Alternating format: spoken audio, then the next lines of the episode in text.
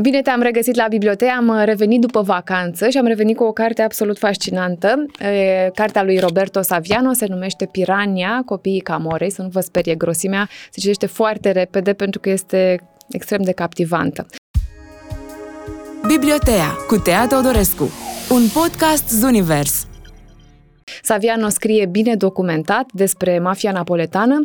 E și născut în Napoli, crescut aici, înconjurat de persoane care se ocupă cu traficul de droguri, cu contrabandă, cu arme și proxenetism.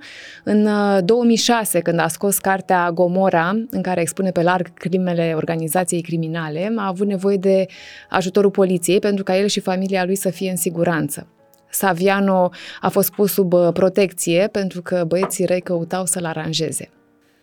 Cartea de astăzi e ficțiune, dar e bazată pe fenomenul care în ultimii 10-15 ani a luat amploare și anume găștile de puști, puși pe așa numite fapte mari și prin fapte mari uh, înțelegem uh, vânzare și plasare de droguri, agresiuni și crime. Nu sunt copii care răspund în fața unor mafioți sau fac lucruri pentru mafioți, nu, sunt copii care pun pe picioare propriile grupări. Mai mult decât atât, uh, chiar autorul spunea că puștii care l-au, i-au inspirat personajele din cartea asta sunt de mult uh, sub pământ.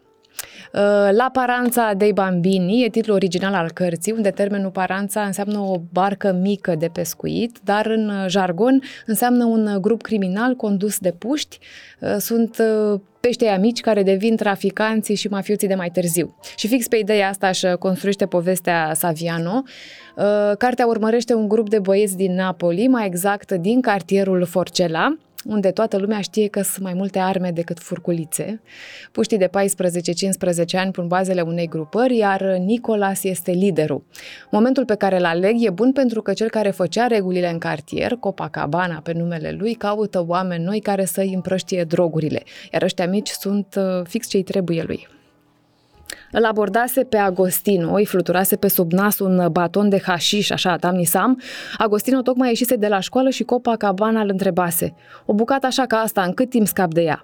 Să scapi de hașiș era primul pas să devii traficant, deși apoi ca să-ți câștigi acel titlu, ucenicia era lungă. Să scapi de hașiș însemna să-l vinzi la prieteni, la rude, la cunoscuți, marja de câștig era mică, dar și riscul era practic zero și afacerea e prezentată în cele mai mici detalii, trebuiau respectați niște pași ca să-ți iasă totul bine, sarcina lor era simplă, ajungeau acolo, puțin înainte să înceapă obișnuitul dute vino, ca să taie hașișul cu cuțitul în bucăți de diferite mărimi.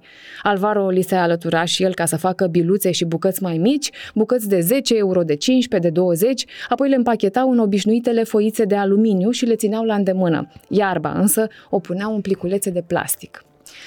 Uh, Copacabana și Nicola se întâlnesc la clubul uh, Noul Maharajah. Este locul la unde vrei să fii văzut, unde se leagă afaceri și știi că ai reușit dacă ai separeul tău liber care te așteaptă oricând. E locul unde își face vea cu acest Copacabana și unde uh, Nicolas știe că vrea să ajungă. Să stai, să stai la palat lângă cine comandă merită întotdeauna. Eu vreau să stau alături de regi. M-am săturat să stau lângă cine nu contează nici cât un căcat. În afară de puștii pe care îi uh, instruiește cum și unde să-i uh, plaseze drogurile, Copacabana are și oamenii lui care îl acoperă și care la nevoie intră și la închisoare pentru el. E acolo o ierarhie foarte clar stabilită. Copacabana are grijă de familia ta și tu iei în cârcă și ce n-ai făcut. Feliciano, de exemplu, știe foarte clar uh, cine e șeful. Feliciano Striano îi zâmbi și Copacabana îl sărută pe gură, supremul simbol al loialității, gura închisă, mucles, sigiliu. Problema e că sărutul ăla pe gură e încălcat chiar de Feliciano, care, odată închis, începe să vorbească.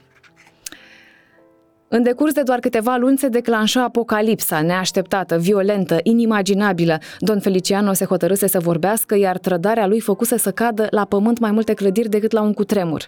Nu e o metaforă, ci exact asta s-a întâmplat. Fure desenată întreaga harta a sistemului clădiri întregi se goliră din cauza arestărilor sau a programelor de protecție a martorilor, care mutau în zone sigure membrii familiei lui Don Feliciano. Fusese mai ceva decât un război între clanuri. Odată cu mișcarea asta începe o reorganizare a clanurilor, iar puștii în frunte cu Nicolas, zis Maharajahu acum, văd în asta momentul să se afirme și se joacă din ce în ce mai periculos de oamenii mari, își fac curaj, citează din filme ca Nașu, Fight Club, Il Camorista, au doar 15 ani și își doresc tot. Vor bani, repede și mulți, vor putere, femei și se ghidează după vorba aia, fi vânător sau vei fi vânat. Nicolas simte că e momentul să se lipească de alt lider, Don Vitorio, zis Arhanghelul, așa că face pe dracu un patru să ajungă la el și întâlnirea este memorabilă. Dezbracă-te, îi zice ăsta Arhanghelul. Dezbracă-te, adică Nicolas își însoți întrebarea de o expresie de neîncredere. Dezbracă-te, mă, cine dracu te cunoaște? Cine îmi garantează mie că nu înregistrez, că n-ai microfoane și alte căcaturi? Domn Vito, să moară mama, dar cum vă permiteți să credeți că, în fine, Nicola să-și dă seama că nu are cum să se împotrivească, are prea multe de pierdut și cumva merită umilința. Domn Vitorio îi face semn să se așeze și fără să spună nimic, Nicolas arată spre el însuși ca și cum ar fi cerut o confirmare că se poate așeza așa gol pe un scaun alb și imaculat. Bosul aprobă din cap. În felul ăsta vedem dacă știți să te ștergi la cur. Dacă lași urme de rahat, înseamnă că ești prea mic, nu știi să folosești bideu și încă trebuie să te șteargă mămica. Uh, cartea vine la pachet cu scene violente. Sunt uh, șocante unele, pentru că protagoniștii sunt niște puști care printre jocurile de pe PlayStation își fac timp să împartă droguri, să bată, să schilodească, să umilească, să facă rost de arme și să aleagă victime. Victime adică oameni în care uh, să tragă ca să vadă cum se simte și dacă nimeresc.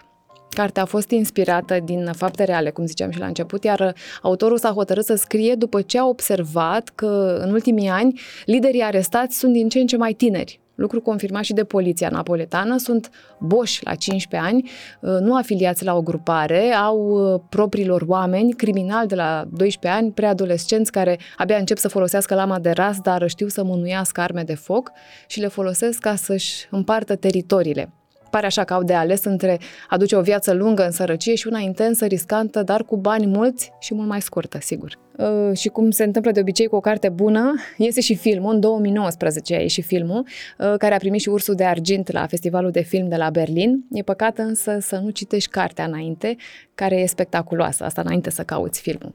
Atât pentru astăzi, eu te aștept și data viitoare la bibliotea cu o carte nouă. Zunivers Podcasts